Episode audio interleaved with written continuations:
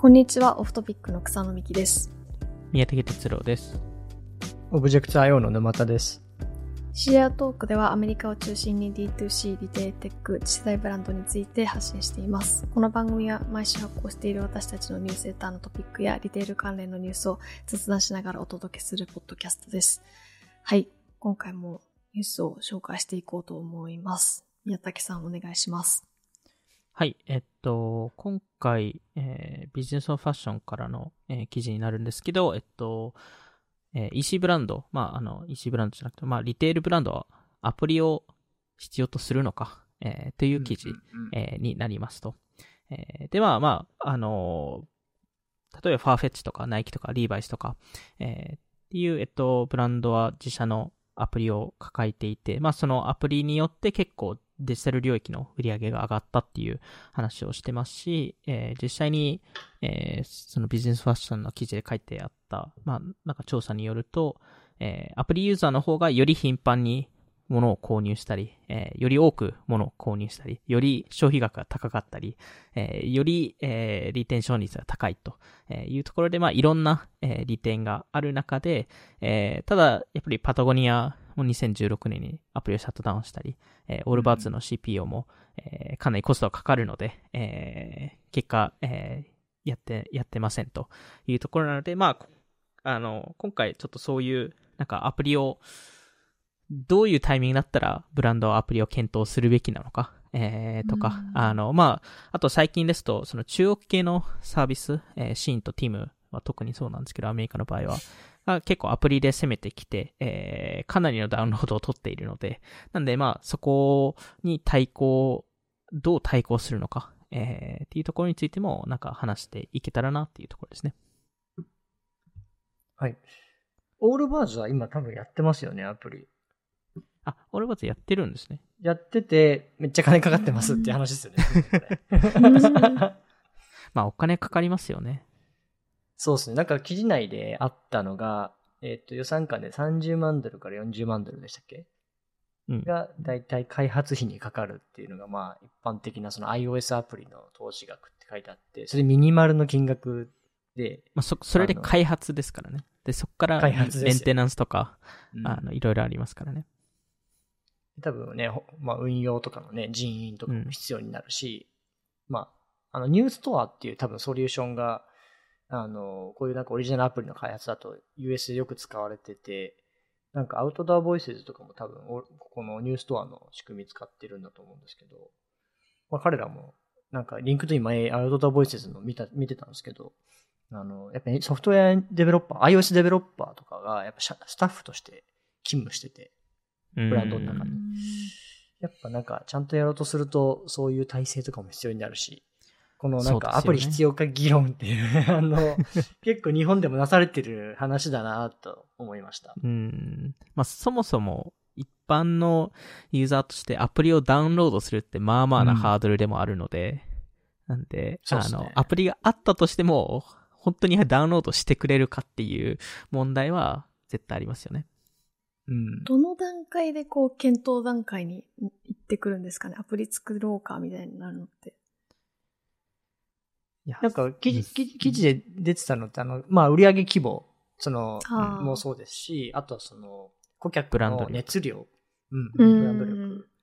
と、えっと、あと、まあこれ本当よくある、よく言われるのが、あの、リピート頻度。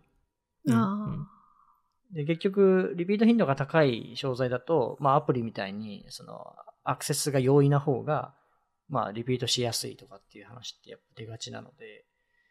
あの、まあ、自分もなんかネイティブアプリ、ブランドのネイティブアプリ作ったことないんで、ただのなんか、あの聞いた話とか、あの読んだ記事の話でしかできないんですけど、あの、まあ、なんか消費財とかで、ハリーズとかは確かアプリあるんですよね。自分もね、結構ブランドの、D2C ブランドのネイティブアプリはローンチされるとすぐにダウンロードするんですけど、ーだいぶ、うんあのもう、なんていうの雲マークってあのさ、iOS でさ、アップデートされてさ、もうアプリがないとさ、なんかそういうマークになるじゃん。はい。そういう意味で言うと、M ジェミっていうレザー製品のブランドもないし、うん。あのダラーシェイブクラブもアプリなくなってるし、うん。あの、結構な数があのき消えてるんですけど、まあでもハリーズとかはまだ残ってて、で、バービーパーカーとかは、多分その、特別な体験っていうか、自分のメガネ、自分の顔にバーチャルフィッティングできるじゃないですか。確かにあれ便利で、なんか最視力近、検査とかも、あれ、バーチャル上できなかったでしたっけ？ああ、できるようになってるかもしれないですね。もしかしたら。かそういう、あやっぱり多分、できるわ。アイそうですよね。エグザムって機能が今あった。そうですよね。なんで、やっぱりそういう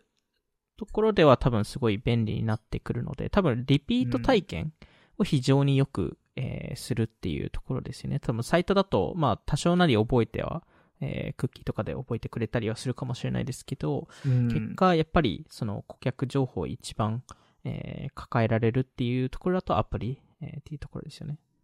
そうですね。オールバーズも確かあの、バーチャルフィッティングできるんですよね。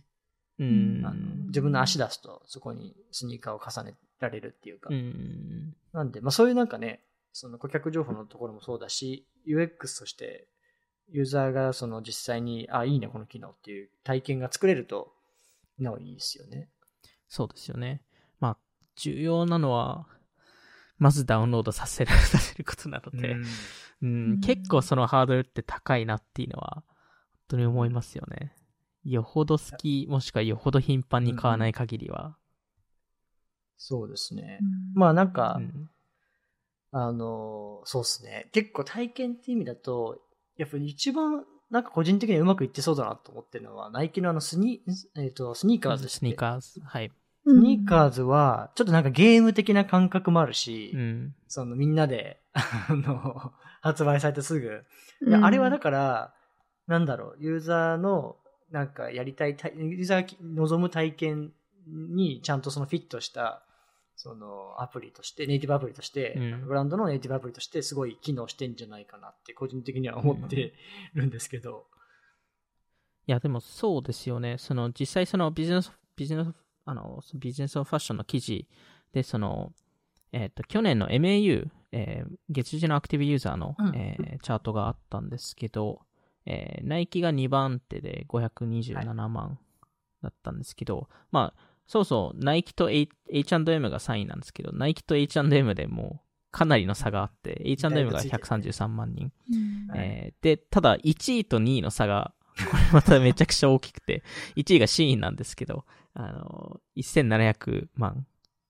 えーの MAU なので、まあ、ナイキのさ、まあ、約 3, 3倍弱、えーっていうレベル。で、えっと、おそらくティムも、えー多分シーンぐらいの、まあ、シーンまで行ってないかもしれないですけど、でもそこに近しいので、多分ナイキをすでに通り越して、えーいると考えると、やっ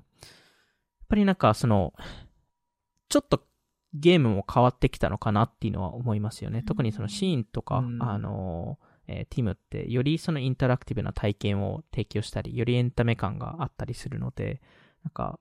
あの、すごいゲー、あの、アプリ内ゲームとかをめちゃくちゃ出してくるので、なんかそこの体験っていうのは、あの、今までの多分、あの、アメリカとか日本での、その、EC アプリ体験とは全然違うのかなと思いましたね。そうですよ。なんか結構ゲーム、ゲーミフィケーションのアプリ、なんか、あんまりでもずっと言われてますけど、アメリカそんなに、その、アプリ開いたらなんかクーポンがもらえるみたいなとか、うんアプリ開いたらなんかおまけがついてくるとか、そのアプリで買ったらおまけが、あその、もらえるみたいなのってい意外となんか、コニーちゃんさんとかもいろいろやってますけど、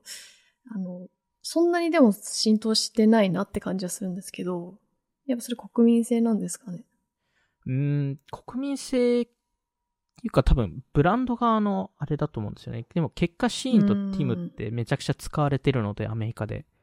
なので、うんその体験にハマってるアメリカ人はいっぱいいるっていう、えーまあところなので、そその体験を提供してこなかったっていう。シーンとかティムってなんかもうブランドっていうよりマーケットプレイスみたいな感じですよね。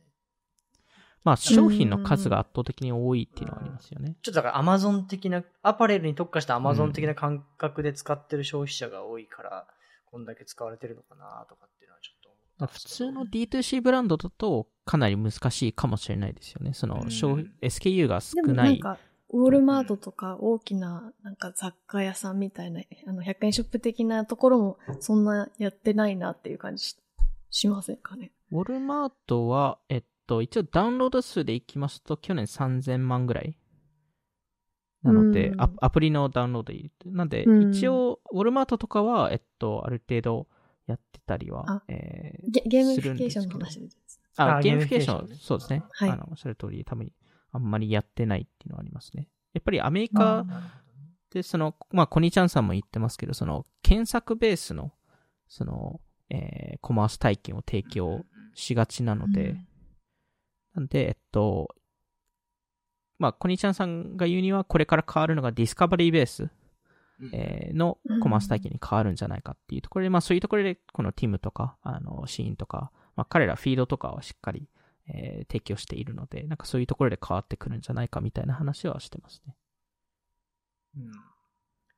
まあ、一方で、ここまで規模の大きいブランドではなくても、なんかその一定すごい熱量高いオーディエンス抱えてて、あとは、そのアプリのその開発費用とか運用の手間っていうかコストとかが、すごい、まあ、例えばなんか下がってくればっていうのはなんか思ってて、で、Shopify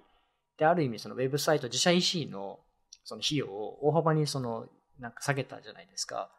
あの、Shopify、Shopify のエンタープライズのあプロうんあのプロダクトとかもそんなにやっぱり高額ではないので、まあその分、限やれること限られるとかはあるかもしれないですけど、なんかそのアプリのところでも、まあ、日本でもね、結構そういう、 Appify とか、そういうアプリとかが出てきたりとか、US だとあの Tapcart うん。あの、 Shopify も出資してる Tapcart とかを使うと、あの、まあ、多少なんか、この記事に出てるようなコスト感ではないので、それよりはだいぶ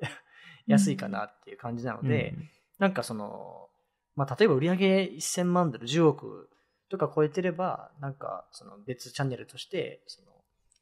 あの商材にが向いてればね、あの、そのネイティブアプリ持ってよりユーザーとエンゲージしていくみたいなのは、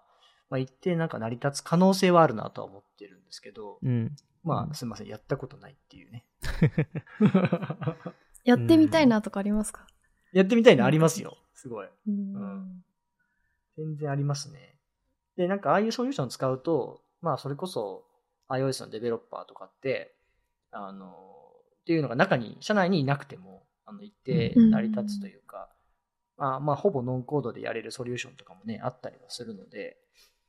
なんかただやっぱすごい難しいのが、そのアプリじゃなきゃ提供できない体験ってどうやなうんなんだろうみたいなところは結構自分もチームで話してて、あの、まあ、オブジェクトじゃないチームなんですけど、もっと大きい規模のブランドで話してても、なんかその、まだ見えてないなって感じだった。うん。まあ、多分、今までですと、多分その、リテンションの、まあ、ロイヤリティプログラムとか、うん。多分そういう、えー系のものですよね。まあ、ススタバとかが多分一番いい位置で、えーだと思うのと、あとはその購入体験、えーまうん。あそのナイキとかですとそのドロップモデルとかを、えーやってるので、それに合った、えー購入体験をアプリ、アプリ側で提供するっていう、えーところで、で、まあシーンとかティムとかがやっているのは、その、その前のディスカバリーの、えー部分の体験、そのフィードっていう、えー形を通して、えっと、書いてるっていうところがあるので、あの、その購入体、その購入の、えっと、チャンネルを増やすだけだと、多分あまりおすすめは、えーできないと思うんですけど、あの、それプラス、その、えーロイヤリティでしたり、その購入体験自体を全部変えるとか、そのディスカバリーのところを変えるとか、えーそこ、そこが多分そのアプリじゃないとできない部分が見つかればいいかなというところですね。そうっすね。うん。なかなか。結構。なんか、の、アプリで良さって、なんかログアウトされないみたいな良さもあったりして、うん。サブスク系のね、あの、例えばショブランドだと、やっぱログアウトされるともう一回ログインするのめんどくさいじゃないですか。それがログアウトされ、ええログインをすごい結構長く保持できるみたいなのがかするんですけど、まあなんかそれも、もしかするとね、その、ブラウザーでもそういうことが体験ができるみたいなソリューションとかも出出つつあるんで、で、ブラウザーでもノティフィケーション出せるみたいな話とかもあったりまあでも、やっぱアプリの通知ってすごい強いので、まあね。うん。なんか、まあ通知のやり方をすごい多分ブランドは考えないといけないですけど、なんかディスカウントだけ出してもっていう話あると思うので、ちょっと日本でネイティブアプリでバシバシ売ってる人の話聞いてみたいですね。うん。確かに。なんか、それで言うとちょっと余談になっちゃいますけど、前話したその、ランチボックスみたいな、フードの個別アプリ化みたいなのは、もっとあってもいいのかなっていうか、うんうんそれこそ、日々、毎日こん、ま、なんか毎月、毎週よく行ってる、頼んでるお店とかだったら、なんか、それより洋服とかブランドのものよりも購入頻度高いし、通知切りたくないし、なんか、すごい習慣のあるものなので、食べ物のアプリの、なんか、独立したアプリみたいなのをもっと増えるのかなっていうのはちょっと思いました。うん。どうなんだちょっと話違いますけどまあでも、グロサリーとかは確か。に。高そうですよね。インスタカートとかそういう領域だから狙ってるってことかもしれないですね。そうですね。うんもう一個じゃあ、いきますか。はトピック。はい。はいい。いですか？えっと、もう一つ目が、えっと、新しいスタバの CEO が、えー正式に、えっと、CEO として勤め始めましたと。えーなんか、もともと始まる1、2週間早めには、はじめ、あの、始めますっていう、えーえーところで、えっと、まあ、去年の、えっと、10月とか、多分、その、そそのくらいで、えっと、CEO が任命されたんですけど、半年ぐらい、えートレーニング期間を設けたいと。えーまあ、彼らはイマージョン期間って呼んでたんですけど、えーまあ、その、あの、うんまあ、当時 CEO だったハワあのハワード・ショルツさんと、えっと、ずっと付きっきりで行きながら、さらに、あの、実際店舗で働いたりとか、えー実際コールセンターで働いたりとか、えーなんかいろんな、えー実際、えーことをやって、なんか付きっきりでカルチャーコーチがなんかずっとついてたらしいですし、あの、なんかぜ、あの、製造のところを見たり、あの、40時間ほど、あの、バリ、バリスタになるトレーニングを受けたりとか、えーうん。しっかりと、うん。なんか日本でもやってたっぽいですけど、あの、なんか PL を抱えない半年間を過ごし、過ごして、イマージョンするっていうのが結構重要だったらしいです。なるほどね。あハワードさんはそこ耐えたんですね。ハワードさん は、それを二人で考えた、あの、計計画だったらしいので、あの、ハワードさんは、えっと、戻りたくないって言ってるんで、にね。何回か戻っちゃってるんで、めちゃくちゃなんか、2回、二回戻ってるんで、公認、公認つけられない人なのかなっていう疑惑が結構出てるじゃないですか。そうなっちゃいますよね。ま、半年間待ってられるんだと思って。うん まあでも、いいですね今回失敗したくないと。なるほど、なるほど。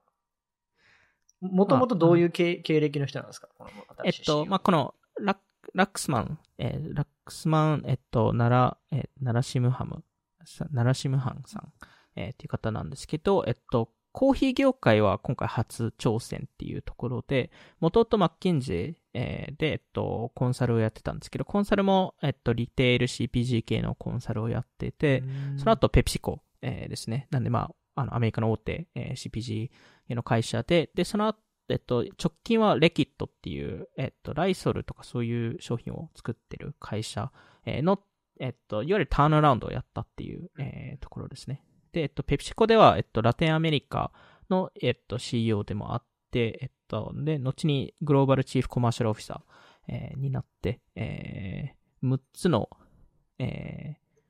ーあの、言語を話せると。えーーへ あの日、本語いける？日本語。日本語はいけないですね。英語、ドイツ語、えっと、インド系が日3本つです。あの、スペイン語はまだ会会話レベルって言ってます。すごいっす日本で研修中に日本語で接客してたらめっちゃいい。確かに。どこで働いてたんですかね？六本木とかになるんですかね？京都かなんかの写真じゃなかった。あ京都なんですね。あ、わわかんないです、うんわかんないです。そうだったかもしれないですね。うん。まあ、でもなんか社長になる前に、かい、かい、なんていうか会社の社風というか、そのボその従業員の一緒に働くっていうのはいいですね。うんカルチャーを知れるというか。で、しかも、と、毎月、一応半日は店舗で働くっていう約束はしているので、今後も。どっちがそれ約束してるんですか？今後もです。CEO が約束してます。半月やるってこと？し、これ？しおをあ、えっと、やりたいあ。あの、えっと、毎月、えっと、半日だけ。あ、あ、毎月半日だよね。ああ、そうだよね。はい。だから、CEO 0.5が日ってことだよね。はい。やりたいって言ったんですかね？CEO がやりますってで、ーあ、の、彼はその他の経営メンバーにも、それを進めてますと。うーん。なんで、まあ実際そこで顧客体験を、えー、より改善したいっていう話を彼がすごい主張しているので、なんでそういう部分、えー、での、まあその実際現場で、えー、立つべきだっていう話だと思うのと、あとまあもう一つ多分彼が、えー、いろいろフォーカスしたいのがサプライチェーン周り、えー、っていうところで、まあすごいかんあの簡単な事例を彼も挙げてますけど、その、えー、コップとその蓋うん。の、えっと、種類が多すぎるとか、まあすごい簡単なところからです、なるほどね。まあそうまあ、いうところから、行かないと分かんないよね、とかね。はい。うんいろいろ変えていきましょうと。ただ、それもね、だって顧客目線じゃないと、本当に顧客が不要、な必要としてないいないかどうかって分かんないと思うんで。なんか、結局、そうですよね。こういうなんか、スタバも多分バリューチェーンすごく長いじゃないですか。うんコーヒー豆仕入れて、それ焙煎って自分たちでやってるから、ある意味なんか、製造小売で、かつサービス業みたいな、うん。なんかそういうバリューチェーン長い会社とかだと、まあなんか顧客体験をちゃんとね、見て、そこから逆算して、あの本当に必要なものとか、あの価値のあるものを残していくみたいなことをやるっていうのがもしかしたらすごい大事なのかもしれないですね。うん。そうですよね。まあ、顧客体験でいきますと、スタバって、まあ、特にコロナ期間中とかはすごい、えー、これでいろいろ話題になりましたけど、その、すごいカスタムドリンクを作る人って、うんえーいて、まあ、それで結構 TikTok でバズったりとかも、えーしてたと思うんですけど、そこ、そこをどう対応するのか、えーっていうのは個人的にはすごい気になっていて、で、なんか最近スタバってなんか特許申請を出してるんですけど、その特許申請が、あの、カスタムドリンクのオーダーを、えっと、作ってくれる機械、えーとかを、えっと、実際に、あの、なんか、まだ申請段階なので、あの実際に、あの、それをやるかどうかわかんないですけど、なんかそういうところとかは、えーすごい、えーやっているなっていうところですね。アプリの注文とか、そのデリバリーとかもすごい力入れてたじゃないですか。めちゃくちゃ入れてますね。なんか、その、いや、なんかそういうところも見るし、そのバリューチェーンも全体も見るし、あの、い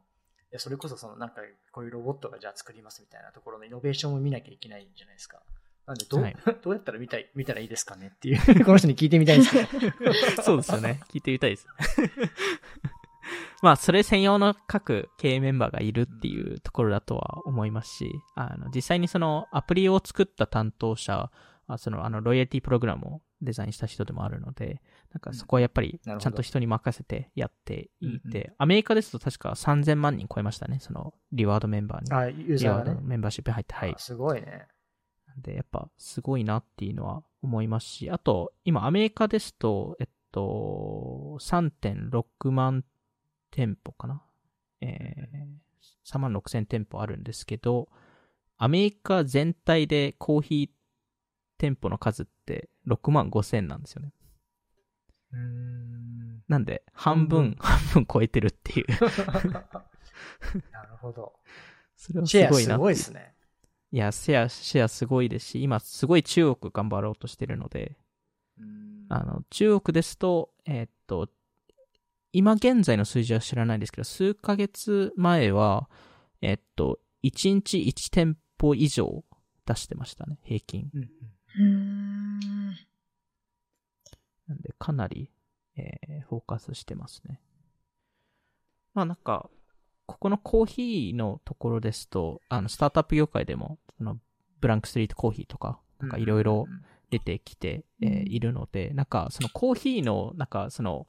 一時期、そのサードウェーブとか、フォースウェーブとかっていういろいろ話があって、その、いわゆるその、よりいい、まあ、よりなんかプレミアムコーヒーを出すとか、その雰囲気をすごい、えー考えるとか、なんかいろいろあった中で、ブランクスリートコーヒーってそれの、なんか若干真逆を言っているところで、その顧客体験は割といいんですけど、すごいシームレスに、えーすぐに、えーコーヒーを作ってくれて、それを、あの、えーまあ、あの、その場で飲まなくてもいいっていう環境とかを作っていますし、今サブスクモデルとか試しているので、なんか今後のなんか、スタバ、スタバもなんかどういう風に切り替わるのかっていうのはすごい気になっているところですね。今後の成長戦略めちゃくちゃ気になりますね。うん。なんかカムティアみたいな、うん。家で飲むみたいなものもいろいろ出てきてるじゃないですか。うん。なんか、スタバがどこ、どこまでの伸ばそうとしてんのかすごい気にうなる。ん。スタバもでも、ブランクストリ、ブラあの、結構、モバイルオーダーで別にえさっとののオーダーできるみたいなのも、すごい増えてるから、そこの領域も奪ってる感じしますよね。うん。うんうん。店舗数も多いし、うなんかん。すぐ取りに行けるっていうのは。同じ、ちょっと競合だなっていうのはちょっと思いまあます。、テクノロジーをはい早めに導入彼らはするので、そのスタバは。うん早いよあね。の、Wi-Fi を取り入れたのって、スタバってめちゃくちゃ早かったので、店舗内で。マジで？はい。いつの話それ？結構前だと思いますよ。結構前っつうの別の学生じゃないの。だと思いますよ。でも、なんかそういうやっぱり、その、